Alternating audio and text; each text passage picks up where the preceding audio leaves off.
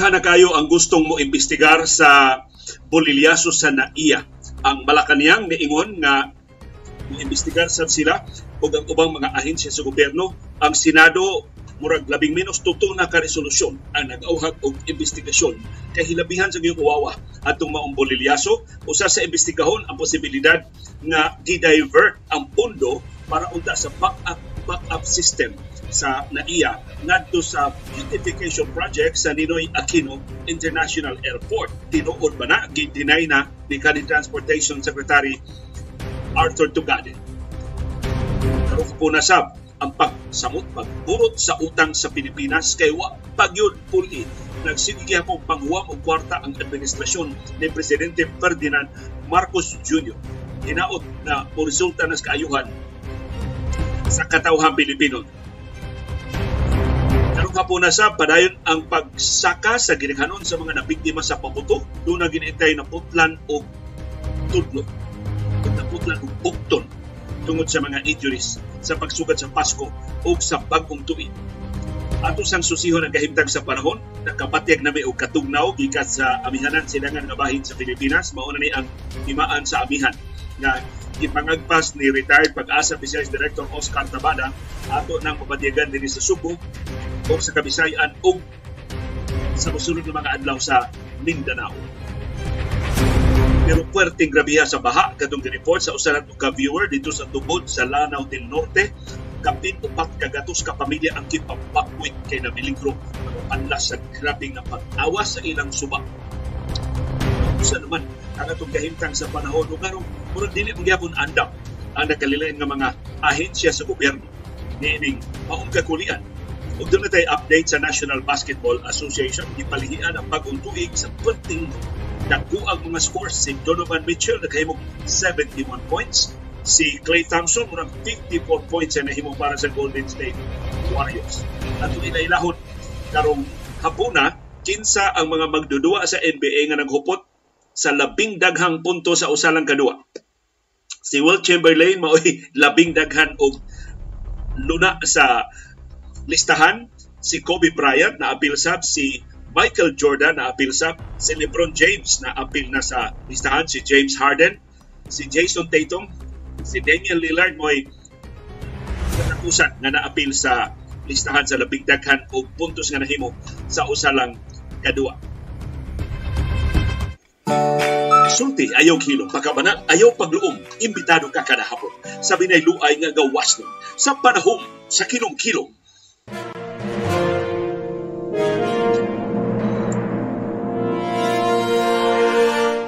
Live gikan diri sa Bukirang Barangay sa Kasili sa Konsolasyon. Maayong kilom-kilom kanatong tanan. Kumusta ang inyong kahimtang sa panahon? Ang low pressure area nga naa sa gawas sa Philippine Area of Responsibility posibleng musud na sa atong nasod. Sukwahi ni sa pasalig sa pag-asa sa nangaging nga mga adlaw nga way kahigayunan na makasud sa par kining kining maong low pressure area. Pero matod sa pag-asa, gamay ra gihapon ang kahigayunan nga mamahimong bagyo kining LPA. Nahimutang ang low pressure area 145 kilometers southeast sa General Santos City sa South Cotabato. Ubos kay siya sa Mindanao pero posibleng nga mosaka og makasud sa Philippine Area of Responsibility sa mosunod nga mga adlaw. Matod sa pag-asa, di wa ginuon sila makakita og timaan nga mokusog kining maong LPA. Mas dako nung kahigayunan nga o dissipate o mabungkag kining maong low pressure area o di na makahulga, mas di na makahatag og mas seryosong hulga kay nakahatag naman ni nato og pagkuan-uan, pagpanugdog o pagpangilat nining higayuna.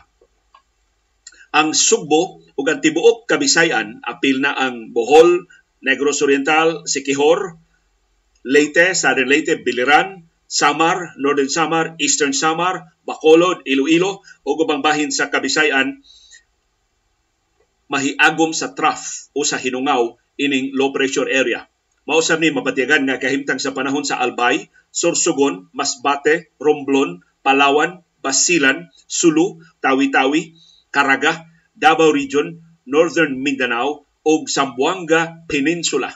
Kuting lapara sa kay naa mas Mindanao kining maong low pressure area pero nikatap na dinis atos sa Kabisayan og sa pipila ka bahin sa Luzon. Doon natay patak-patak nga pag-uwan, pagpanugdog og pagpangilat tungod ining hinungaw sa low pressure area. Ganit ipasida na pag-asa na posibleng dunay pagbaha og pagdahili sa yuta atol sa pagbundak sa kusog nga uwan.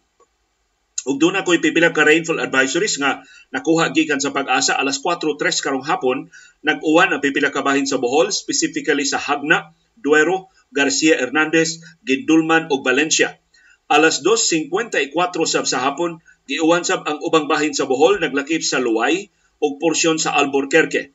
Alas 2:31 karong hapon, ang Bohol gihapon mao'y giuwan, pero diri na sa bahin sa Tagbilaran, giuwan ang Panglao, ang Dawis ug porsyon sa Tagbilaran City. Alas 2:03 ganinang sayong hapon, giuwan sab ang Central Cebu ug ang Southern Cebu. Mao na ang mga rainfall advisory nga giluwatan sa pag-asa. So bantay-bantay ta sa atong kahimtang sa panahon. Iasoy palihog diha sa atong comment box kung say aktual nga kahimtang sa panahon sa inyong tagsa-tagsa ka mga lugar aron mas mulapad ang atong aninaw base sa latest weather forecast sa pag-asa.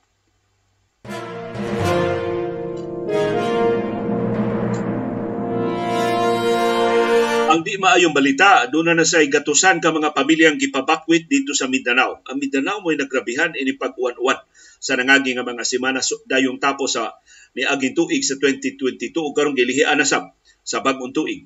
Grabing baha sa tubod sa Lanao del Norte. Nagsugod adto pang niaging semana. Nag-overnight ang uwan, pagkaugma, wa na kaagwanta, ni awas na ang ilang dako kaing suba diya sa tubod sa Lanao del Norte. Nibakwit ang 400 ka mga pamilya, gikan sa 12 ka mga barangay. Tungod sa wayhunong awan, sukad pa sa pagkahapon ni atong Enero 2. Gahapong adlawa, hangtod ganinang butag, wayhunong ang uwan, motong ni awas ang Bulod River. Usas labing dakong suba sa Mindanao. Tuto ka evacuation centers na puno ron sa mga bakwit nga mga pamilya. Kay di luwas kon magpabilin sila sa ilang mga Pinoyanan dito sa tubod. Naay evacuation center sa barangay Pigkarangan, doon ay 266 ka pamilya in town nga ninangup. Ang evacuation center sa lain nga barangay, sa barangay Maluga, dunay 19 ka pamilya. Samtang ang evacuation center sa barangay Poblacion dunay 91 ka bakwit nga mga pamilya. Ang silingang lungsod sa tubod kining lungsod sa Lala nga naa gihapon sa Lanao del Norte ni pabakwit sab sa mga mulupyo sa barangay Kabasagan kay nagbaha sab, niawa sab ang suba ug gibahaan sab ang pipila ka bahin sa ilang lungsod. Resulta na ba ni sa illegal logging diha sa Mindanao? Resulta na ba ni sa pagpatuyang pagpamutol sa mga punuan sa kahoy sa mga illegal loggers sa nangagi pang katuigan o karon ang katawhan in taos Mindanao mo'y nagsangkiig o nganong mura magdili andam ang local government unit sa pagsagang ini mao mga katalagman. Ang pag-asa utrosab niara magsentro sa Kabisayan ug sa Luzon ang forecast usahay mataligaman ang Mindanao sa ilang mga forecast. Wa pa ba maayo ang Doppler radar diha sa Mindanao? Kamuhinong nabutaan ang Mindanao sa nangaging mga bagyo, wa sila mapasidan sa pag-asa. Sa Mindanao gihapon, dunay magnitude 4.8 nga linog nga nitayog sa Surigao del Sur ganinang butag. Matod sa Fivox, ang linog nabantayan alas 6:09 ganinang buntag. Ang epicenter sa linog nahimutang 73 kilometers northeast sa Hinatuan, Surigao del Sur, na may kanunay punteriya sa mga low pressure area o mga bagyo nga mosud sa Philippine Area of Responsibility. Nabatyagan ang Intensity 3 na pagtayog sa Nabunturan sa Davao de Oro. Samtang sa Bislig City sa Surigao del Sur, Intensity 1 ang nabatyagan nga pagtayog. Intensity 1 sab ang nabatyagan nga pagtayog sa Alamada sa Cotabato. Matod sa PIVOX, wa sila magpaabot og aftershocks, wa sab sila magpaabot og kadaot ining magnitude 4.8 nga linog sa Surigao del Sur ganinang buntag. Tugutin ning higayuna atong i-acknowledge ang hinabang atong nadawat gikan ni Jingle Orculio, nihatag siya nato og 100 pesos. Salamat kay Jingle Orculio sa imong tabang sa atong programa karong hapon. Happy New Year kanatong tanan.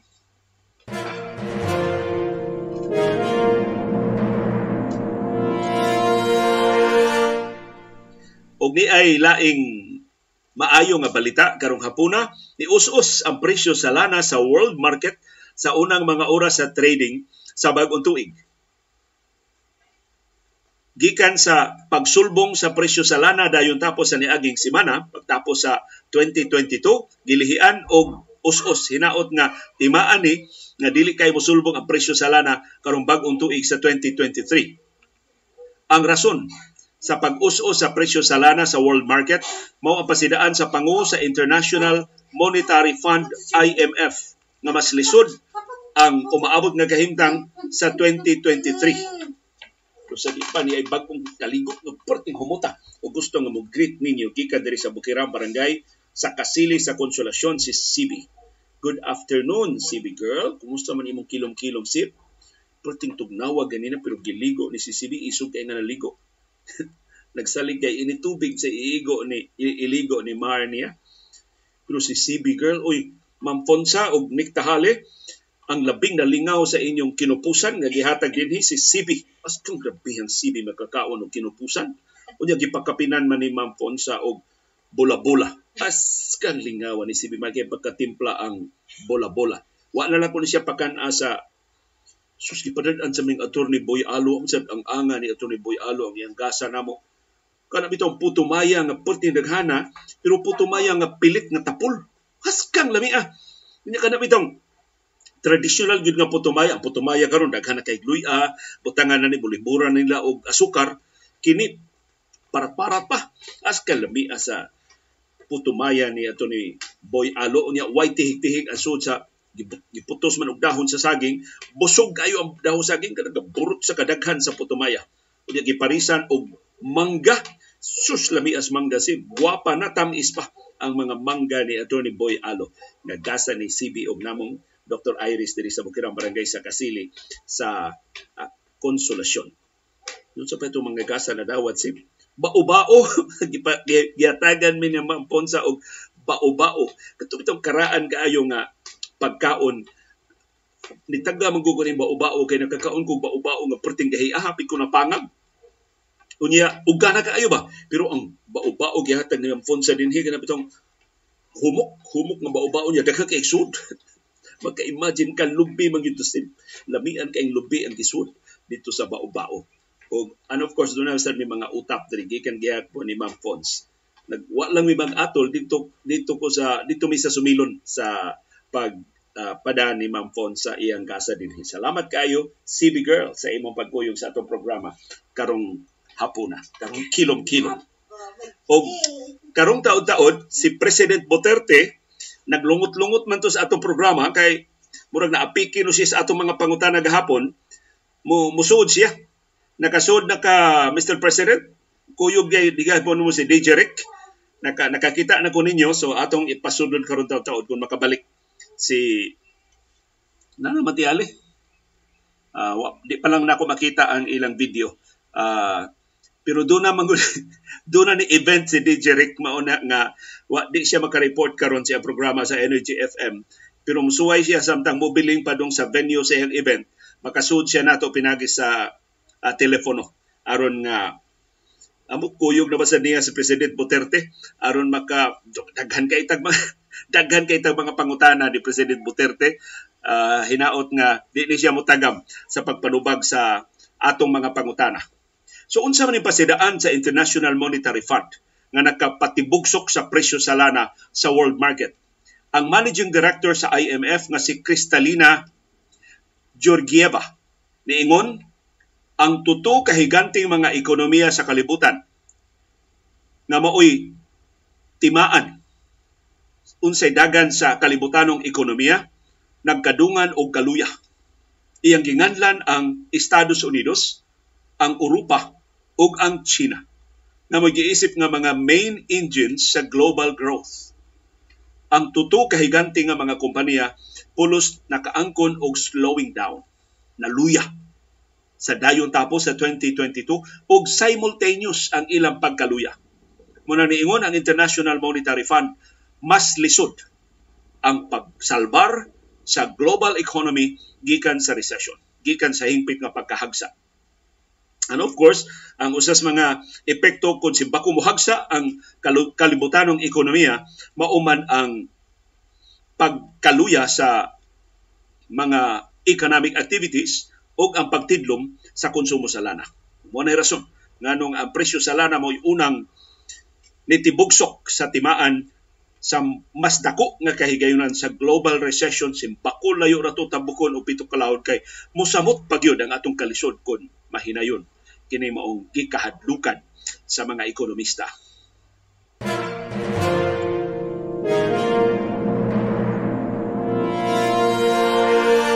Di ay laing kahadlukan nga balita, nipadayon man pagburot ang atong nasudnong utang sa Pilipinas. Pagtapos sa buwan sa Nobyembre, ang atong utang niburot ngadto sa 13.64 trillion pesos. Maura gihapon ni ang atong utang last month sa Oktubre, pero nitubo siya og pila ka bilyon. 3.15 billion pesos ang iya pagtubo or 0.02% kay nagpadayon og pangutang administrasyong Marcos. Ang nakasalbar ra gyud nato nganong wa kay moborot og mas dako ang atong utang tungod sa appreciation sa peso atubangan sa dolyar. Nilig-on man ang peso, nihuyang man ang US dollar. Mao na nga dollar based man ni ang kasagaran sa atong mga utang. Nakapabor, dili kayo, wa kay ta maapiki sa pagbayad na sa atong mga utang. Pero niburot gyud gihapon og 0.02%.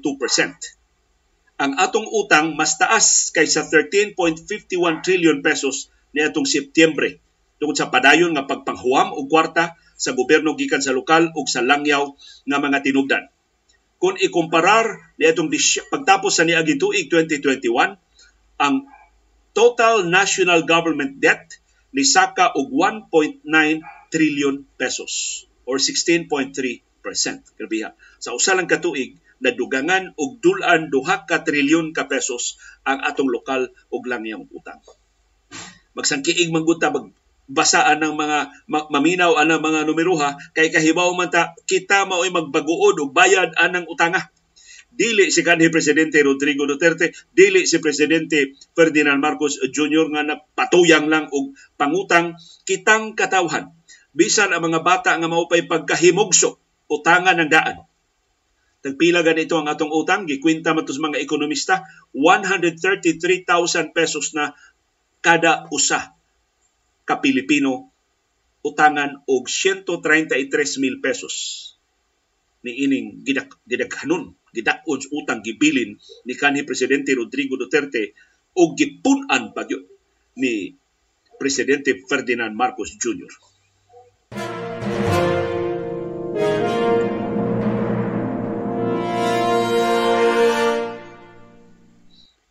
Apasaylo aha, mag-eksperimento na sa Mindijeric. Mura og nakakita na ko siyang signal. Dijeric, so wayan tika og pasod kung makita na ba ka? Si Dijeric, ako sa wayar o pasod, ha? Wa pa, no? Blanco pa. Blanco pa yung screen, Dijeric. Pero nakita na ako imong video ganina. Murag nawa ang video ni Dijeric. Nakakita na ko sa imong video, Dijeric. Nawa lang, i-off tayo nimo imong camera or unsa ba. Pero magpaabot ni Dijeric nga makakuyog sa atong programa karong hapuna. Karon arita sa report sa Department of Health sa nagkadaghan nga mga nabuthan sa pagsugat sa Pasko o Bag-ong Tuig.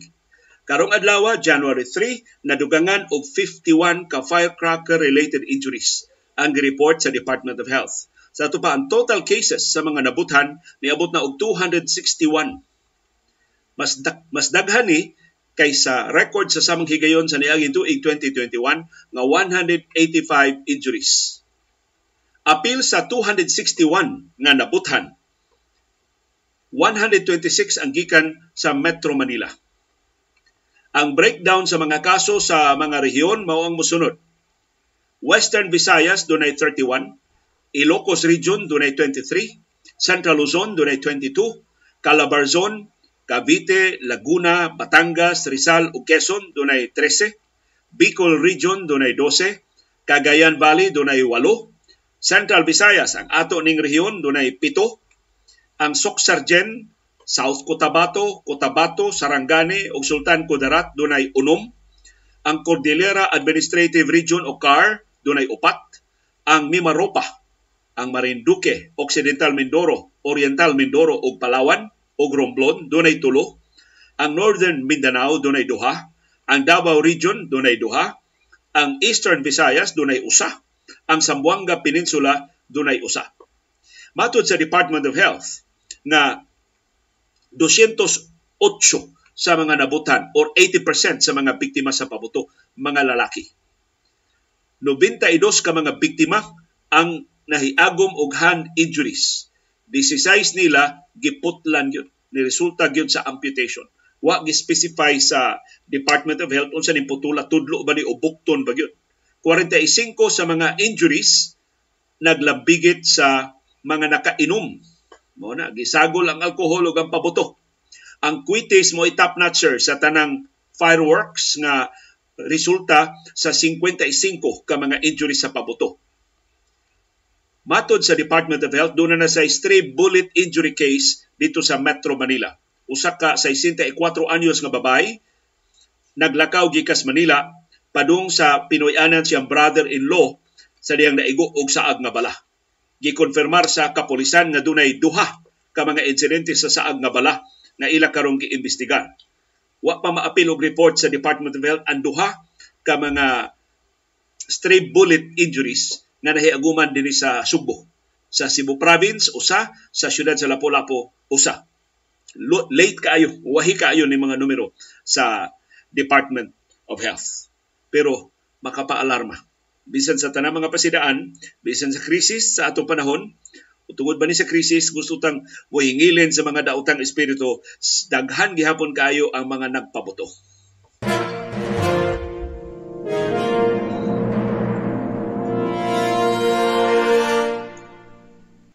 Ug ako na nakita pagbalik si DJ Rick o si President Duterte, nagkuyog gid ang duha. Ni suway unta silagsud, DJ Rick, sud ko noog balik kay ako lang tong gitiwas ako report sa mga pabuto.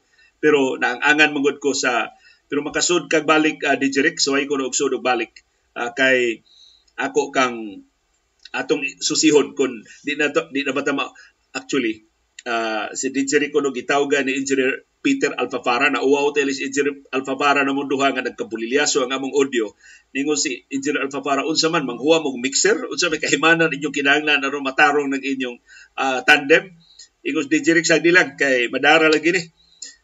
Actually, ako isa na nato.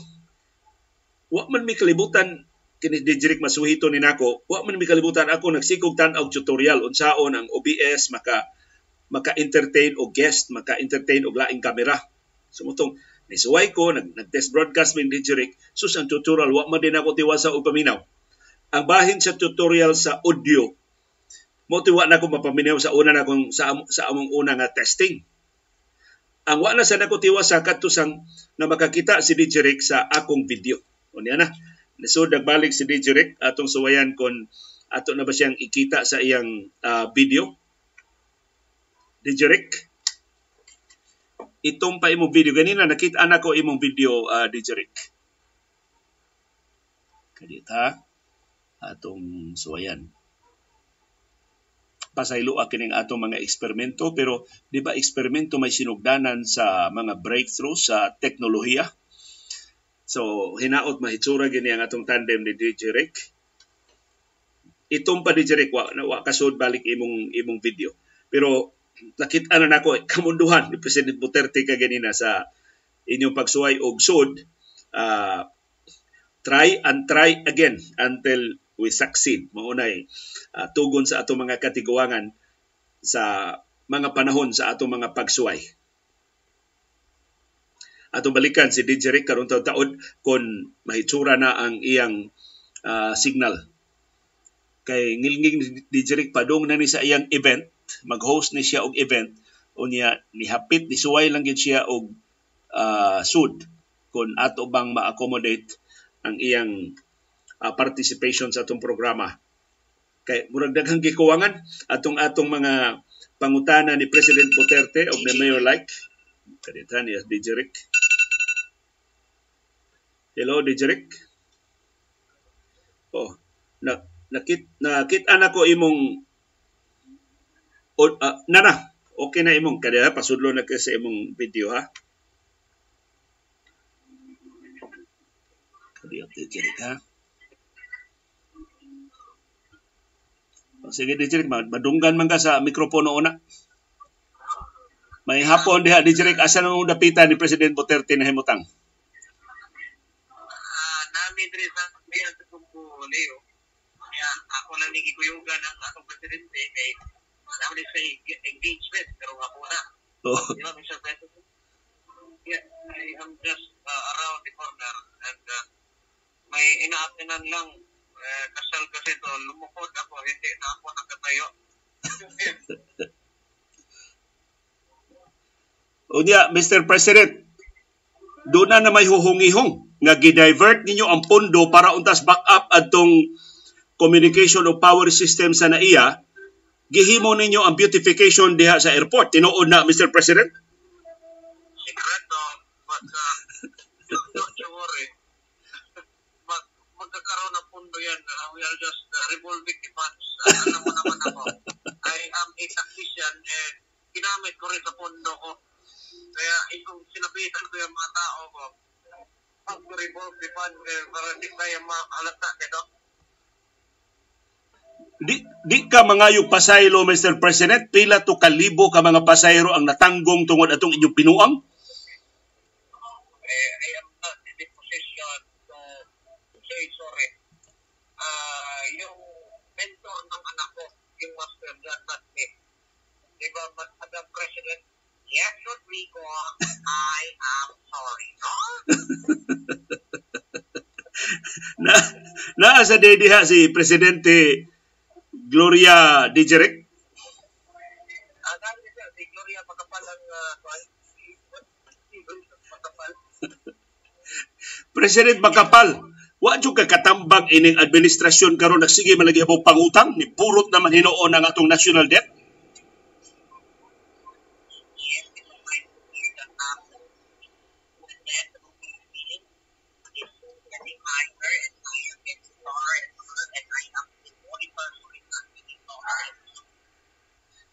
Oy, DJ Rick, masood na imong suway ko nagsood imong video, DJ Rick.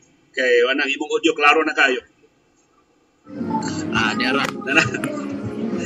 Oh, klaro na ka, DJ Rick. Okay.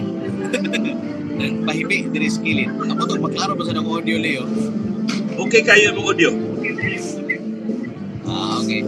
So iningingon ni President Duterte imo lang isimang ang video. Kaya way OBS sa cellphone. Pero nagkasalamat din si Rekab sa doon na kay event ni Salot Suga. Okay, sa pa yan sali. Bisag asa, bisag kanus a. Bilib-bilib ko sa technological know-how aning DJ Rick bisan sa telepono makasood siya sa ato OBS. Diya, DJ Rick? Unsa may atong ikasulti nga to sa atong mga team na nagpaabot sa atong partnership sa Energy FM? Kamay talaga yung kuwang le, kamay talaga yung kuwang mga kiksonan, maplansya na yun. Actually, nga to ang mugingon na nalabhan na to. Kung mulingon pa na, nalabhan na to, ano ni-announce namin, pero kuwang pa rin plansya. Balay pa ni, finishing touches. Kamay na lang, kamay nagpaabot. Finishing touches na lang. Hindi ko finishing touches, blessing, house blessing. Madungga na ninyo. Yeah. Ato lang naging mas kipangandaman kay mas lapad ang ato ang pagpanibya puhon-puhon no, sa Energy FM kay naatay kipaabot nga mga kahimanan ikan sa or actually naabot ng mga kahimanan nagpaabot ang ma-install ang kining mga kahimanan kay para mas tinaw ang inyong madunggan sa kahanginan. Pero gamay na lang ha. plansahono na lang yun, finishing touches na lang yun ang kinahanglan para hingpit na ang atong panag-uban sa panahom kilom-kilom nga mabati sad sa Energy FM. DJ Rick, kung di ka magtelepono, makabati ba ka na ko? Dili sad, sir. Dili sad mo na. Monitor ko ang cellphone. Pero, mauna, na-timing na ang Energy FM o palambok sa ilang signal dili sa Subo sa magtaon sila o bago ng mga kahimanan. Mauna na abong ikasuntingan detalye ninyo kayo matamanan sa management. Kung na-atlan, hindi na ang tayo na puso. Sir, paingo na na ito. Maka-announce ang Energy FM himo transmitter upgrade. Mauman sa namong girason sa mga ating paminaw nga anytime, no, maybe next week is kajolon nga kinahanglan nga mo off-air kay para mataon to ang transmitter upgrade, no, sa 94.7. Pero mo na itong usas kipaabot. So mauna nga ang taong-tingog unya mo off-air sa ng Energy FM kay mo upgrade sila sa ilang transmitter facilities maalanganin o kung hindi mo ng management nating ko na lang yan masipa o mas lapad na ang signal sa Energy FM po. Kung sa mga kurasa, magsugod itong event yan, Jerry, kung nakahingayon pa mga niya, tawag niya. Alas 6 sa gabi, may target date. Makita na Jerry ang set-up sa kasal. Kasal? Atong ikatagda na MC-an karong gabi una. Higa ni mo ni Jerega, ikay ni Ho sa katapusan event sa 2022. Karon ika sa usas labing una. Na nagka-ho sa labing unang usas sa labing unang event sa 2023. Sa 2023, no? So, ato nang pasalamat sa mga padayon kinisalig sa ato. Nawa si Jereg, no? Nawa yung signal. Isapo dito si President Duterte, bunlot ng kable dito ni DJ Rick. Pero daghang salamat ni DJ Rick bisan og niyan, kasod siya balik. Yes, DJ Rick, go ahead.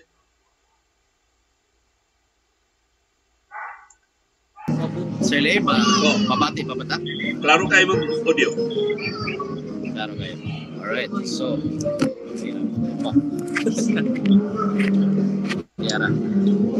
Klaro okay. Audio ni Jerek. Alright, so sa mga nagtanaw ron sa Facebook o YouTube, salamat kayo sa inyong kanunay nga pagsubay sa panahon sa kilom-kilom. Rest assured, kining atuang kuan everyday nga test broadcast na inline ng mga kahimanan. Ato sa nagitestingan kay para sa convenience sa inyong part, convenience among part, no, ang kining atuang pagpanibya sa ngadto-adto. Actually, kining gibuhat ni Jerek, nakahatay na kog ideya. Nakasod man siya, kamo mismo makasod mo.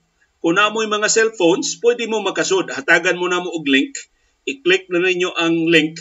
Pag gigamit ni mo, DJ Rick, matay app, browser lang, di ba? Nakasod na rin ka. Browser na rin. Nigsod na ko sa website, no? Nga ihatagan niya itong platform nga gikon, nga gigamit ron. Ni-click. It's exactly the same. Exactly the same sa laptop, cellphone lang siya, yan mo makita sa laptop o sa cellphone, pareho ra. So browser yun, di nakakinanglan nga mong download o app, no, nga makasood ka sa programa. So kasi diha-diha na yun, diha sa kanto-kanto, makadawat na taong mga guest sa ato ang programa. Unya, panapos na lang pangutana ni President Duterte kung naapa diha di Jerek. President Duterte. Napaka, Mr. President? Buhay pa. Basta may stem cell, buhay pa yan. Mr. President, doon sa may mong ikasulti ining mayor sa Tacloban, na dihang nabulilyaso ang naiya, iyang gisuspenso ang tanang klase sa Tacloban, doon sa may labot? Alam mo naman, yung apil-apilon kining uban. Baka ang teacher nandun sa aeroplano. Baka yung teacher, yung principal, yung lesson plan nasa aeroplano. Kaya wala man kabiyahe. Cancel yung klase. Bawal na kasi yung module-module tsaka online. Kaya cancelado din. President Gloria Makapal, ikaw mo gi-adviser ini mga Marcos. Huwag ka katambag ini Romualdez ng mayor sa Tacloban. Pataka man siya sausaw ining uliliasos na iya. Ang mga klase man sa Tacloban mo yung gipahimungtan. As far as I am concerned, I am the advisor of Indinat of Bongbong. But they are hard to reach because they are tall people and I am just short. I am sorry. Oh, Dijerik, mauro tayo mong pangutahan na, Dijerik, para sa imo mga kuyog niya. Aunas mayor like? Naa, basta naa sa City of Cebu, I am always here. Mayor like, nakakita naman may og aksyon sa SRP. Unsa naman ka ready pag-host sa sinulog dito?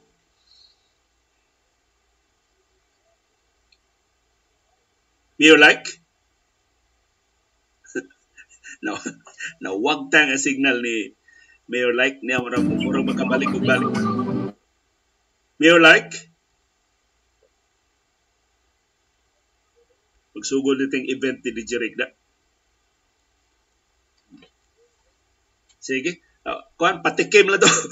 Patilaw la to sa atong tandi mahitsura na lagi ni kun matigayon na may resaning desisyon sa Energy FM nga huwato na to ang upgrade sa ilang transmitter una ta magsugod sa atong partnership aron maka-practice namin direct di ta mauwawan sa free radio ining sugod na nato sa Energy FM pohon.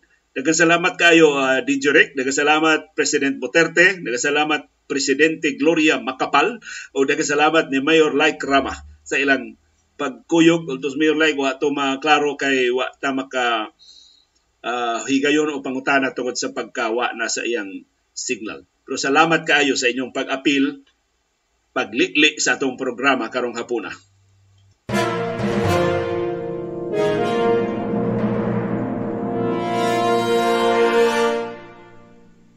Karon ari nata sa investigasyon ining nahitabo diyas Ninoy Aquino International Airport. Hapit tanang ahinsya sa gobyerno gustong makisawsaw, gusto mo apil sa investigasyon. Ang Malacañang ni pahibaw mo apil siya pangimbestigar ni ining nahitabo diya sa naiya. Ang Departamento sa Transportasyon iyan ang gisugo sa paghimog iyang kaugalingong investigasyon. Ang CAAP, Civil Aviation Authority of the Philippines, na maogi nagduma atong kahimanan nga nabulilyaso sa naiya, nagpadayo na karon sa iyang investigasyon.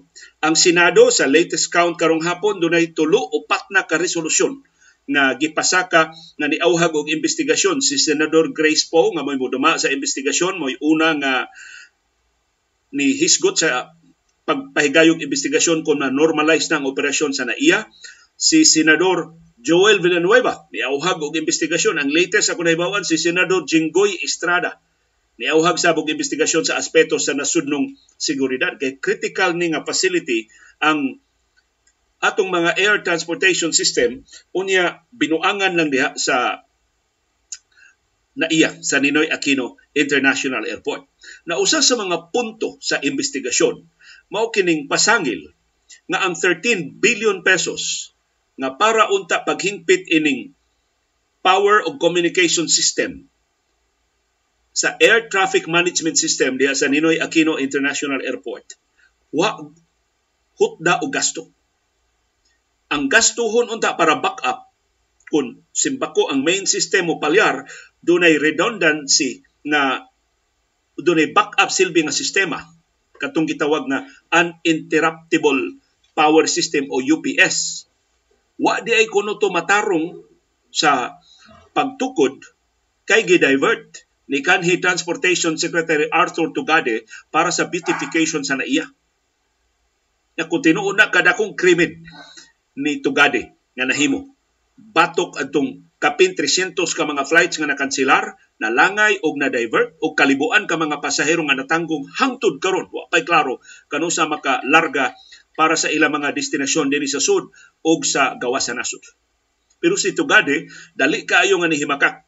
Wa jud no siya gidivert na pundo. In fact, siya kuno'y nagsigi og auhag sa CAAP. Napamang kuno ang mga opisyal sa CAAP nga iyang mga kauban hangtod karon, sila kuno makatestify na nagsigi gyud siya hisgot sa redundancy. Nagsigi gyud siya og advocate nga duna gi backup system aron nga di mabulilyaso ang Ninoy Aquino International Airport. Nakaron nakaplagan way klaro nga backup system na bulilyaso sud sa napug usa ka oras ang naiya flight operations kay gubaon ang UPS.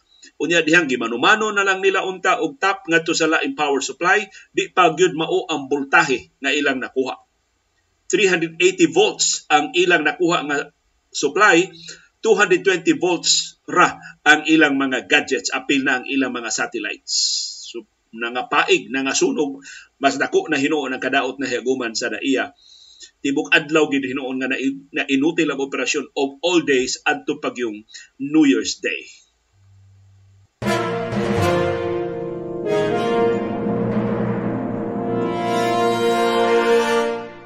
Og niana ang resulta sa mga duwa sa National Basketball Association. Ang New York Knicks nidaog batok sa Phoenix Suns 102-83. Ang Cleveland Cavaliers nagkinalag overtime pagpildi sa Chicago Bulls 145-134. Ang nakatalagsaon ining kadaugan sa Cavs mao ang pag-score ni Donovan Mitchell og 71 points sa ilang pagpapas sa 21-point deficit nila sa Chicago Bulls. Ang performance ni Mitchell mao'y highest single game points total sukad ni anhing Kobe Bryant nga naka-score og 81 points batok sa Toronto Raptors atong 2006. Si Wilt Chamberlain mao'y nagkupot sa single game scoring record nga 100 points para sa Philadelphia batok sa New York Knicks atong Marso 2, 1962. Si Mitchell nahimong ikanapo nga player nga naka-score og 70 points or more sa usa lang kadua. Siya sab ang labing unang magdudua sa Cleveland Cavaliers nga dunay 60-point regular season game. So ito pawa ni mahimo ni LeBron James nga maoy usas labing batuga magdudua sa kasaysayan sa Cavs.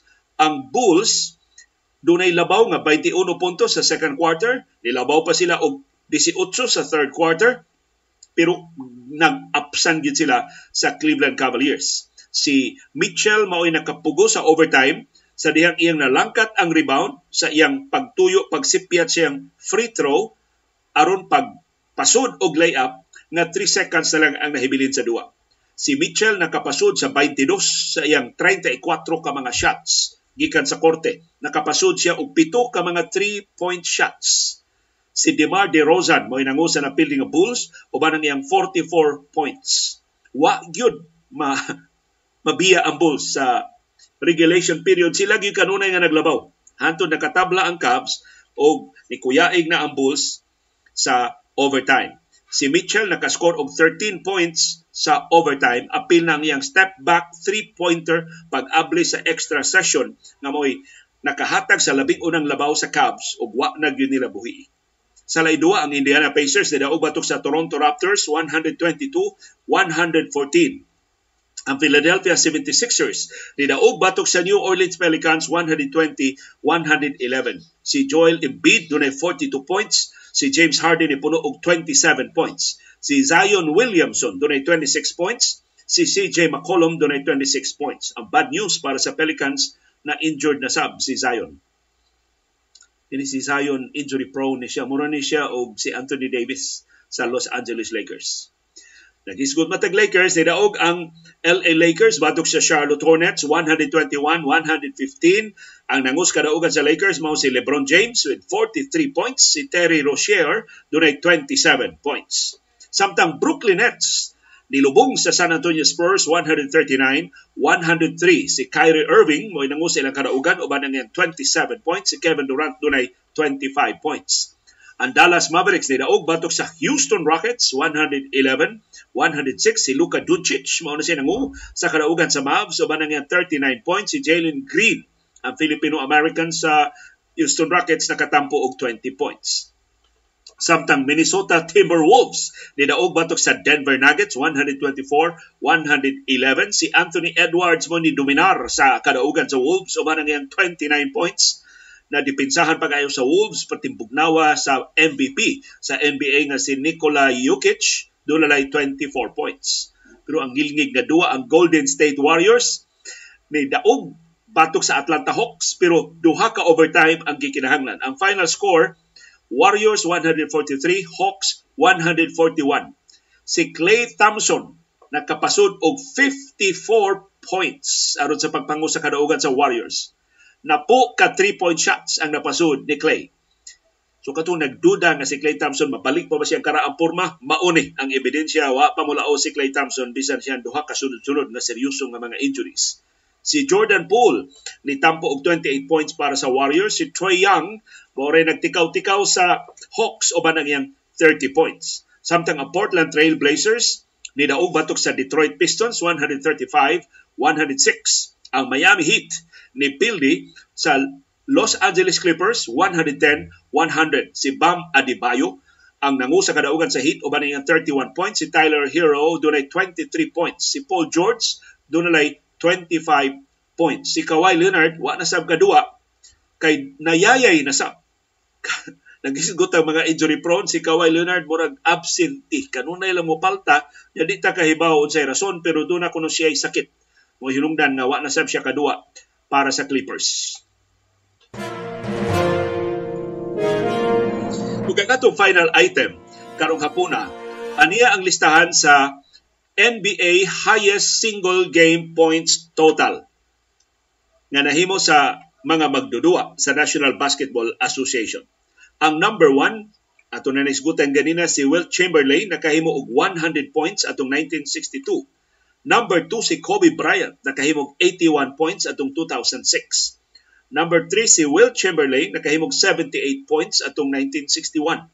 Number 4 si Wilt Chamberlain nasab, nakahimog 73 points atong 1962. Number 5 si Wilt Chamberlain, nakahimog 73 points atong 1962. Number 6 si David Thompson, nakahimog 73 points atong 1978. Ikapito si Wilt Chamberlain, nakahimog 72 points atong 1962. Number 8 si Elgin Baylor, 71 points 1960.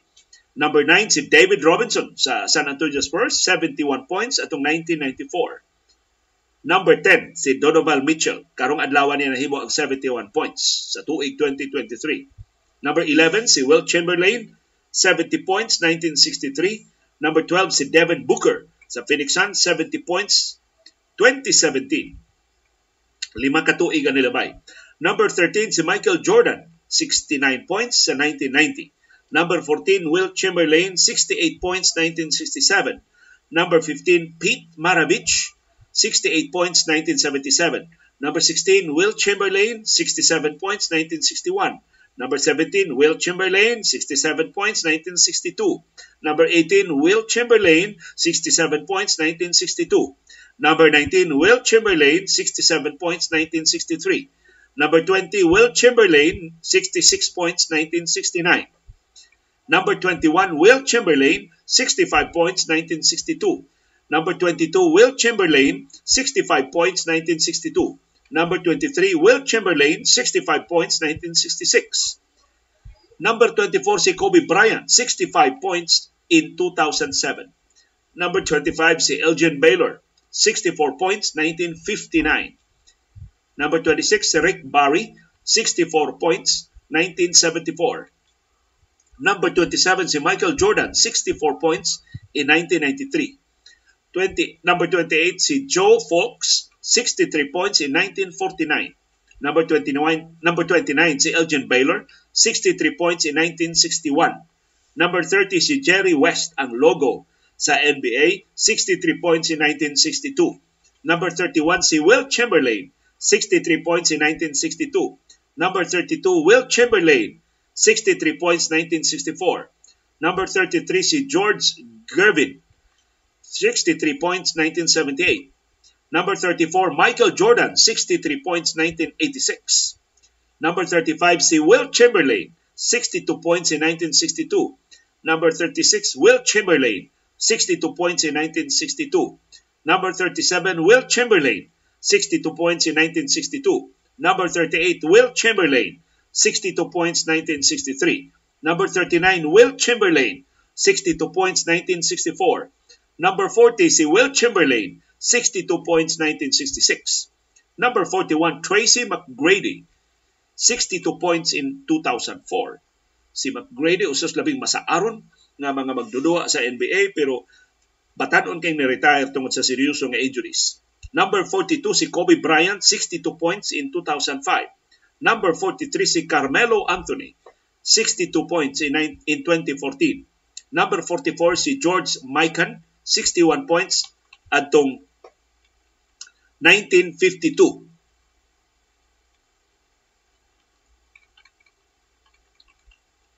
Asa naman tayo napita? Kanina kayo nilukso ang akong computer. 61 points. Dito tang George Mikan, no? Number 44. Number 45, Wilt Chamberlain, 61 points, 1961. Number 46, Wilt Chamberlain, 61 points, 1962. Number 47, Wilt Chamberlain, 61 points, 1962. Number 48 si Elgin Baylor, 61 points, 1962. Number 49 si Wilt Chamberlain, 61 points, 1962. Number 50 si Wilt Chamberlain, 61 points, 1962. Number 51 si Wilt Chamberlain, 61 points, 1962. Number 52 si Michael Jordan, 61 points in 1987. Number 53, Michael Jordan, 61 points in 1987. Number 54 si Karl Malone, the mailman, 61 points sa 1990. Number 55 si Shaquille O'Neal, 61 points sa 2000. Number 56 si Kobe Bryant, 61 points sa 2009. Number 57 si LeBron James, 61 points sa 2014. Number 58 si James Harden, 61 points sa 2019. Number 59 si James Harden, 61 points sa 2019. Number 60 si Damian Lillard, 61 points sa 2020. Number 61 si Damian Lillard, 61 points sa 2020. Number 62, kadip nga nung kalit ambak ang akong laptop. Number 60, sa tanong, number 62 si Wilt Chamberlain, 60 points, 1961. Number 63 si Wilt Chamberlain, 60 points, 1961. Number 64, Wilt Chamberlain, 60 points, 1969. Number 65, Bernard King, 60 points, 1984. Number 66, si Larry Bird, 60 points in 1985. Number 67, si Tom Chambers, 60 points in 1990. Number 68, si Allen Iverson, 60 points in 2005.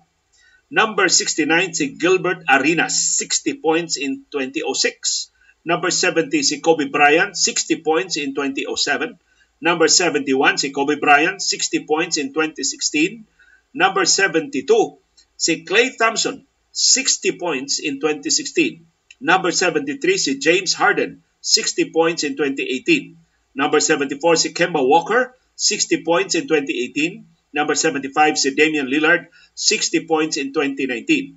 Number 76 si James Harden, 60 points in 2019. Number 77 si Jayson Tatum, 60 points in 2021. Number 78 si Bradley Beal, 60 points in 2021. Sa ato pa hanggang Klay Thompson wa pa kaabot sa wa pa maapil sa ranking sa National Basketball Association hangtod na 60 points nga na-score sa individual player sa usa lang kadua sa National Basketball Association. Daghang salamat sa inyong padayon nga interes. Daghang salamat sa inyong panikamot pagsabot sa mga kahulugan sa labing mahinungdanon nga mga panghitabo sa atong palibot. Labaw sa tanan, daghang salamat sa inyong pagahin og panahon, paggasto og kwarta, pagpalit og internet data, paghupot og gali agwanta, aron pagtultol ining atong bag-ong plataporma ug aron lang makalili diin kabus ug dili takos. Ang panahon sa kilong-kilong